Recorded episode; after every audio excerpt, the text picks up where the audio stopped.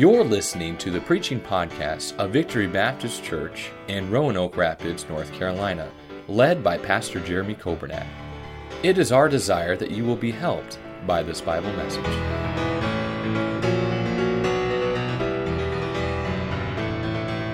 We are in our series on the Psalms, and uh, I'm amazed. I didn't know we'd be able to uh, go this long, but I just I've got so many Psalms I want to cover. I've even had a few more requests come in, and uh, I I hope you've enjoyed it. I love the Psalms. The Psalms uh, they really they open up the heart of David, and of course David was a man after God's own heart.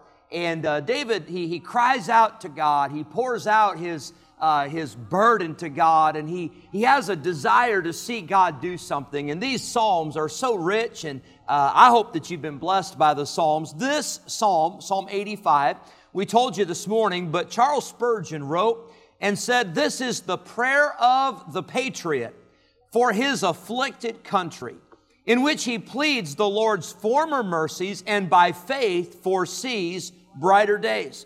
Uh, I don't believe that, uh, that things cannot be better.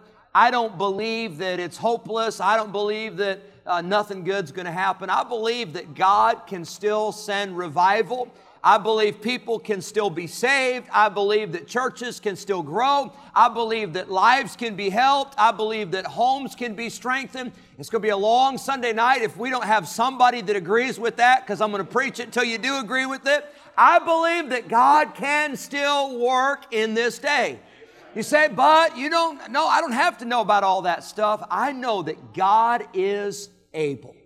And if your eyes are on uh, the, the current events, I don't, I don't blame you for being discouraged. But don't get your eyes on the current events. Get your eyes on the Lord. Get your, get your uh, eyes on the Word of God and, and let God's Word fill your heart. This was a, a psalm of David. It was written to the chief musician.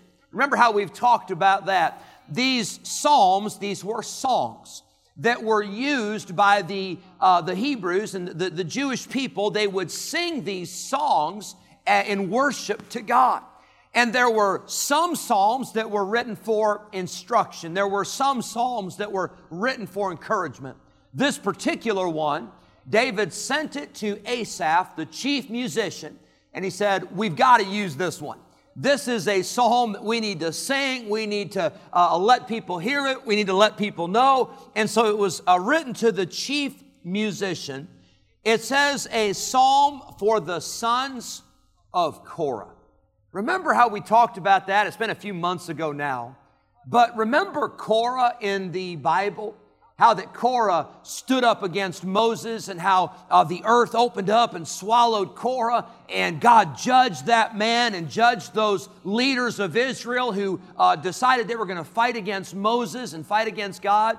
And remember how we said that this, this phrase right here, a psalm for the sons of Korah, is such a wonderful reminder that God forgives. God allows us, in spite of our background, maybe there have been things in our past, or maybe in our family, or maybe in past generations, but God can still use us. And God wants to use us, and God will use us, and God is a God of forgiveness. And this is just another reminder right here as He says, Hey, this is for the sons of Korah. It's a reminder of the mercy and grace of God. Hallelujah for God's grace. No, notice number one quickly as we jump into this psalm, verse uh, number eight. It says, I will hear what God the Lord will speak, for he will speak peace unto his people and to his saints. But let them not turn again to folly. What is folly? Folly is foolishness. And you know how God's people got into captivity? Their foolishness.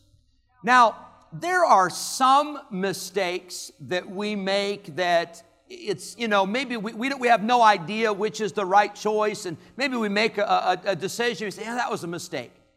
Then there are other choices that we make that looking back, we probably should have known better. We probably should have sought some counsel. We probably should have prayed about it. We probably should have gotten in the Bible and said, I wonder what God wants me to do. But God's people, they went into captivity, and it wasn't by accident, it was because of their foolishness. It was because they turned their back on God. You know why our nation is experiencing the judgment of God right now? It's not by accident. It's not because we don't know better.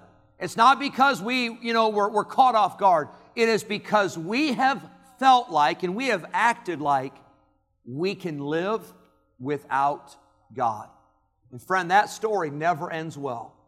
If we think we can live without God, we are deceiving ourselves. We are very foolish. As a matter of fact, Psalm 14, the Bible says, The fool has said in his heart, There is no God. You could also say it like this The fool has said in his heart, No God.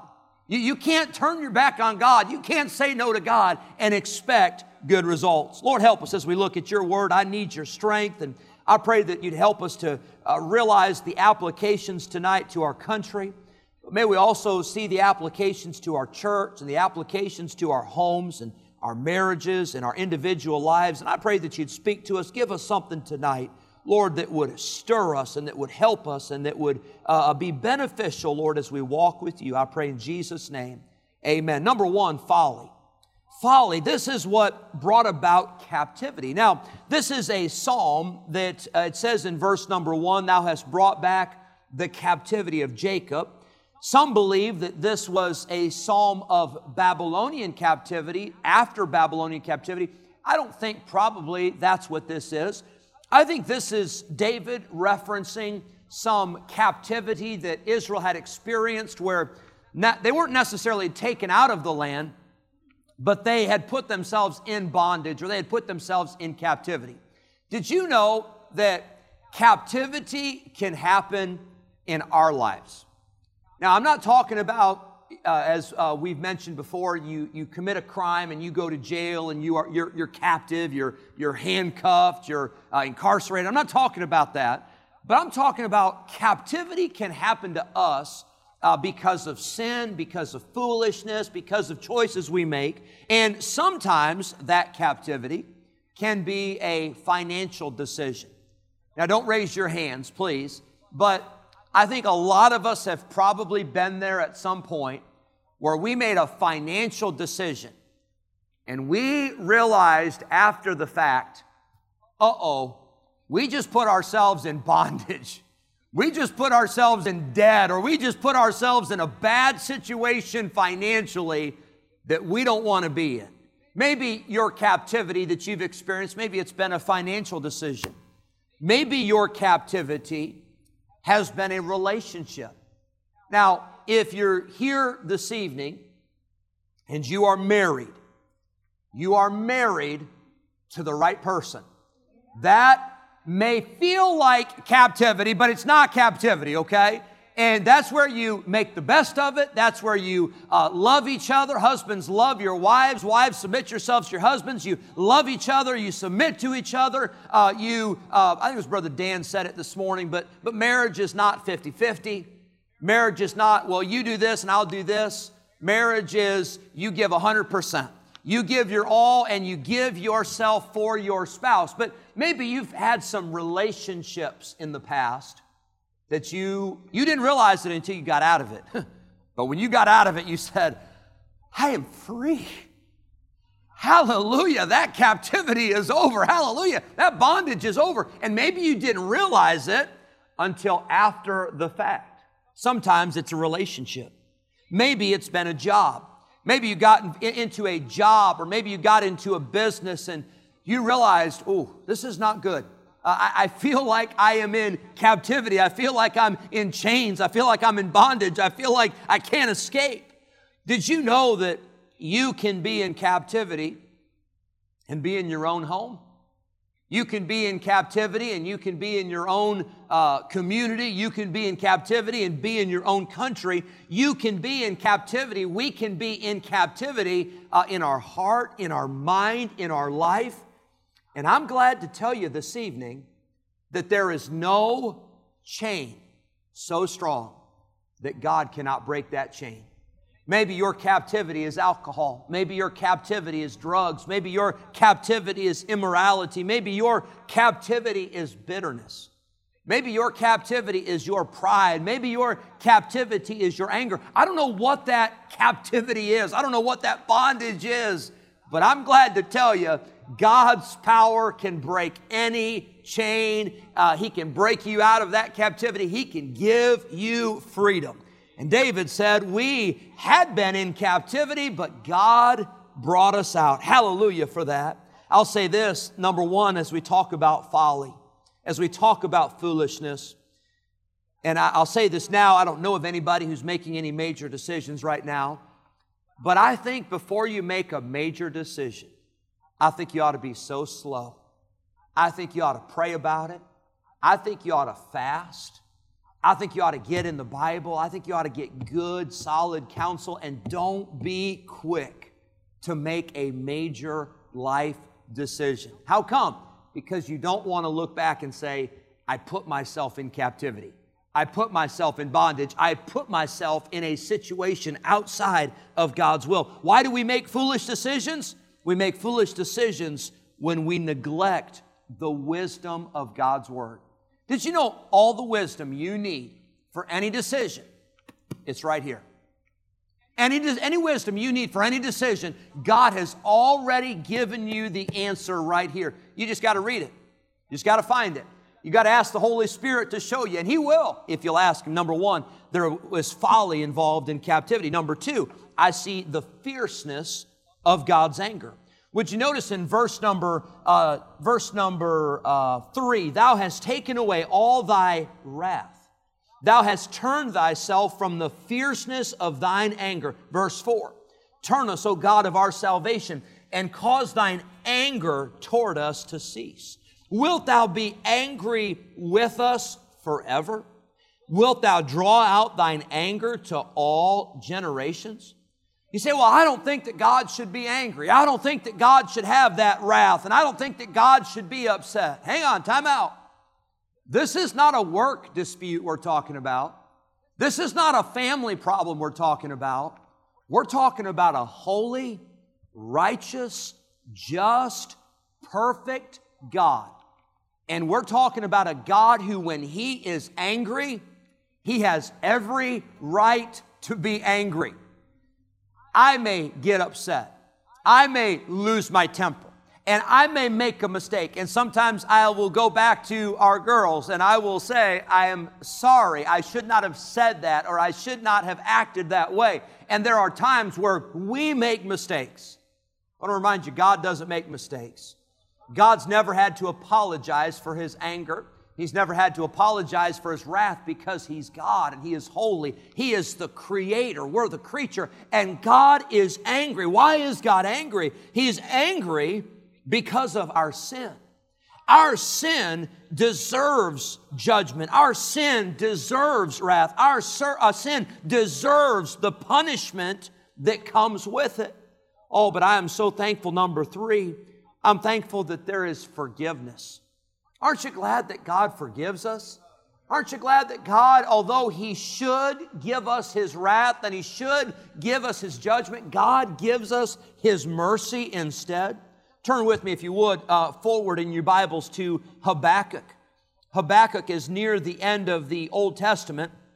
Habakkuk chapter uh, 3. Micah, Nahum, Habakkuk, Zephaniah, Haggai, Zechariah, Malachi, Habakkuk chapter 3. Here is Habakkuk's prayer for revival. And it says in verse number 2, Habakkuk 3 in verse number 2, O Lord, I have heard thy speech and was afraid. What did he hear? He heard about the wrath of God. He heard about the judgment of a holy God. And he says, O Lord, revive thy work in the midst of the years in the midst of the years make known. In wrath, remember what? Mercy. Habakkuk says, Lord, we deserve your wrath, but we pray instead for your mercy. I see in this psalm, Psalm 85, there's folly, there's foolishness. Number two, there's the fierceness of God's wrath. But number three, there is forgiveness.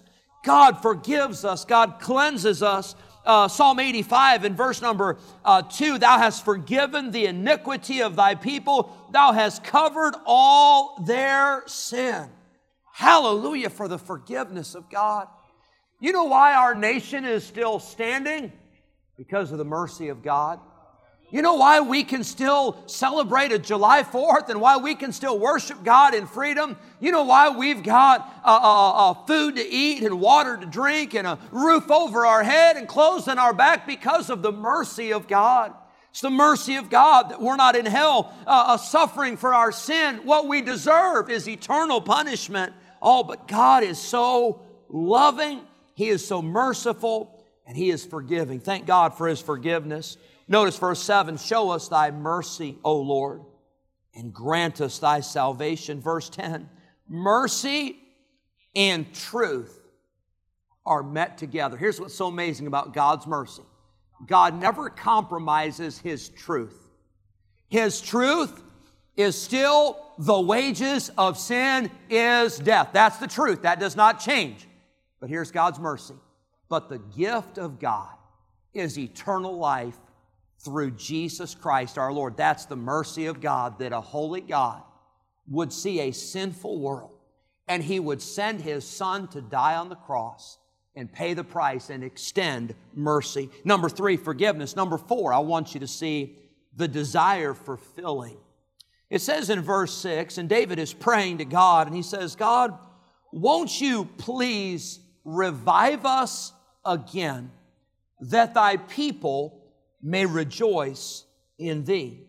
Now, we use that, that word revive a lot. We just sang revive us again, and, and we, we talk about a, a summer revival, or we talk about a, a winter revival, or a, a particular a meeting. But you know what revival really is? Revival is not people getting saved, although people getting saved is a good thing, and that's many times a result of revival. But revival literally is to make something alive again.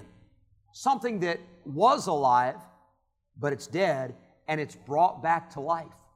You know what revival is? It's when we get right with God, when we get life back, when we get uh, God's, God's uh, presence back in our lives, when we get sin confessed, when we uh, get things right inside, and revival is to be made alive again after being delivered from captivity, there ought to be a longing for God to fill us once again.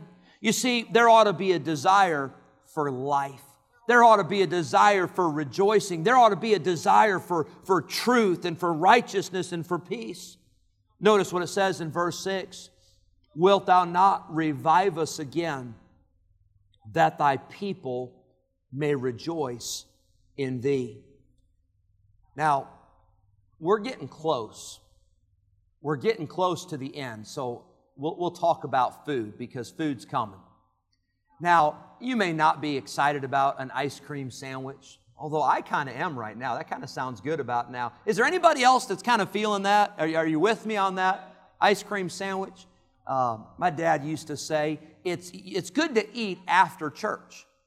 And he, here was his scripture for that. kind of, kind of twisted a little bit, but he said, uh, Blessed are they that hunger and thirst after righteousness. He said, You know, you come to church, you get the righteousness, and afterwards you're hungry and thirsty. But anyway, uh, ice cream sandwich or, or, or, or, or some kind of a food or some kind of enjoyment. Well, we get excited about those things, don't we? Uh, we, we hadn't really planned to do a whole lot yesterday, and um, Joanna said, Well, I've got some hamburgers, and I thought we could, you know, hamburgers and hot dogs on the grill. Oh, can I tell you, that was revival right there. Not like spiritual revival, but that was, you know, that was family revival. And, you know, we, we get excited about food. Uh, some people get so excited about sports, and I, I love sports. Some people get so excited about that, or it's vacation, or it's retirement. Brother Lenwood's out of here now on security, but retirement. Hallelujah. That's rejoicing. And you know, I think we ought to have things we get excited about and things we rejoice about. But you know what revival is? Notice verse 6 again. Wilt thou not revive us again, that thy people may rejoice in thee? Revival is when we rejoice not in the things that God blesses us with, but when we rejoice in God Himself. When we realize that God's all we need, He's enough. I could be, you could be homeless, we could be on the street, we could not have the, the comforts and we could not have the joys of life and we could not have health and strength, but if we had God, He'd be enough. Now, that's why some people don't experience revival because they've not gotten to the place where God's enough. They got to have all the extras. And by the way, I'm thankful for all the blessings that God has given us, but true revival comes when God is all we need. When God is our source of joy, when our rejoicing is in Him, when we realize that He is all we need to be happy. As a matter of fact, the things that we think will make us happy many times only bring disappointment. Are you filled with rejoicing? Are you filled with, notice verse number eight, I will hear what God the Lord will speak. Are, are you full of, of, of hearing from God and hearing from uh, the Word of God? And are you full uh, of allowing God to speak to you? I love, I love our radio station. I hope you enjoy listening to it. Uh, I love listening to our radio station. I love listening to, to preaching and, and singing, and I love listening to good music and all that stuff. Uh, but I sometimes I listen to sports, and, uh, and I like sports, and I've been very curious to hear uh, what's going on with uh, the different professional sports and all that. And about a week or so ago, maybe it's been two weeks ago now, I was listening to sports, and I just got so sick and tired about hearing about all the sports. And they weren't talking about sports. All they were talking about is, oh, this is so bad about our country, and all this is so awful, and all, all these, these poor players, these poor players, instead of getting $50 million in a year, they're going to have to settle for 47 million a year. Now, you talk about, you talk about hardships, folks. We obviously have no idea about hardships compared to those professional athletes. And I got so tired of hearing all that stuff, I felt like my, my mind was just getting full of all the junk. I said, I've had enough of that. And so then I turned on 95.9 WVFV, Voice for Victory Radio. I got encouraged. But you know, our lives ought to be filled with the things of God. I think for some Christians, I think that they wonder why they struggle so much, but the only Bible they get is an hour on Sunday morning. Or the only Bible they get is an hour on Sunday morning and maybe an hour on Sunday night, and maybe if it works into their schedule, they get a little bit on Wednesday night. But friend, I want to tell you if that's all the Bible you get is just at church, you're, you're going to be very weak as a Christian. Now, we need church, but this book ought to go home with you and this book ought to be in your home, and this book ought to be read and memorized and meditated on and studied because this book is our spiritual nourishment. We ought to be filled with the Word of God. Notice with me, if you would, not only the filling, but then number five, I see the favor. David says, and David admits in verse one, that God had been favorable unto the land. God had blessed. Notice verse 9 surely his salvation is nigh unto them. That's the favor of God right there, salvation. That's the favor and the blessing of God that we could be saved. Verse 9, uh, and that thy glory may dwell in our land, that God's presence would be among us. That's God's favor and God's blessing. Verse number 8, I will hear what God the Lord will speak, for he will speak peace unto his people and to his saints. You know how we get peace? We get peace when we get real still and we listen to God. That's how we can have peace in the midst of our storm and in the midst of our trouble. And, and peace comes. That's the favor of God. That's the blessing of God. Notice verse number 12. Yea, the Lord shall give that which is good, and our land shall yield her increase. Can I tell you, God is so good to us. God has been so favorable. God has blessed our land and God has blessed our church and God has blessed us. And we don't deserve God's goodness, but I'm so thankful for the goodness of God. And then lastly, I see the future. It's almost as if David, he asks the question and he goes back and talks about the goodness of God and the mercy of God, and it's almost like it's an open ended question. He says, God, will you not revive us again? But the answer is in this psalm. The answer is, it's not so much up to God, it's up to what we're going to do with what God has already told us.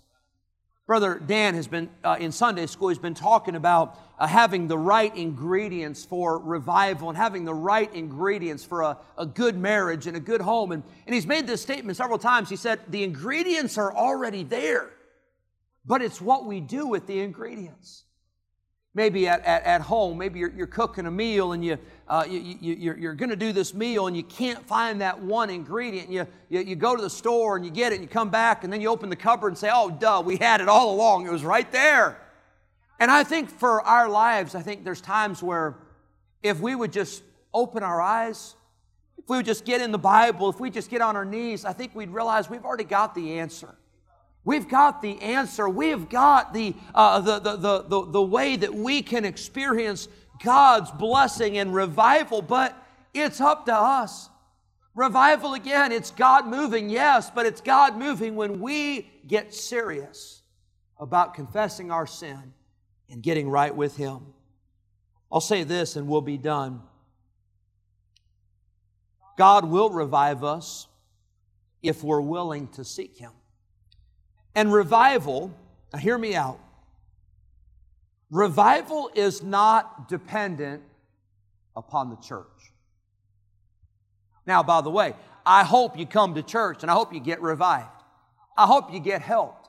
I hope you get encouraged. I hope you get sharpened just being around God's people. And maybe you've had a rough week and you come to church and say, Man, I'm so thankful I got encouraged and I got help by just being around God's people. And I got to be in Sunday school and I got to sing and I got to uh, be in the service. And I hope it helps you. But revival is not dependent upon the church, revival is not dependent upon the youth group. Revival is not dependent upon the teen activity or the teen camp and Brother Nathan and I, we've been talking about this all summer. Things been getting rearranged. It looks like we've got our youth retreat. Looks like it's locked in the middle of August. I'm excited about that for our teens. But we don't, we don't have to put revival on the shelf just because it's not happening at church or just because it's not happening in a youth group. We don't have to put revival on the shelf just because of what's happening with politics. We don't have to put revival aside just because of the home we're in or because of the pastor or because of the governor or because of the president. Revival is not dependent upon any of those things.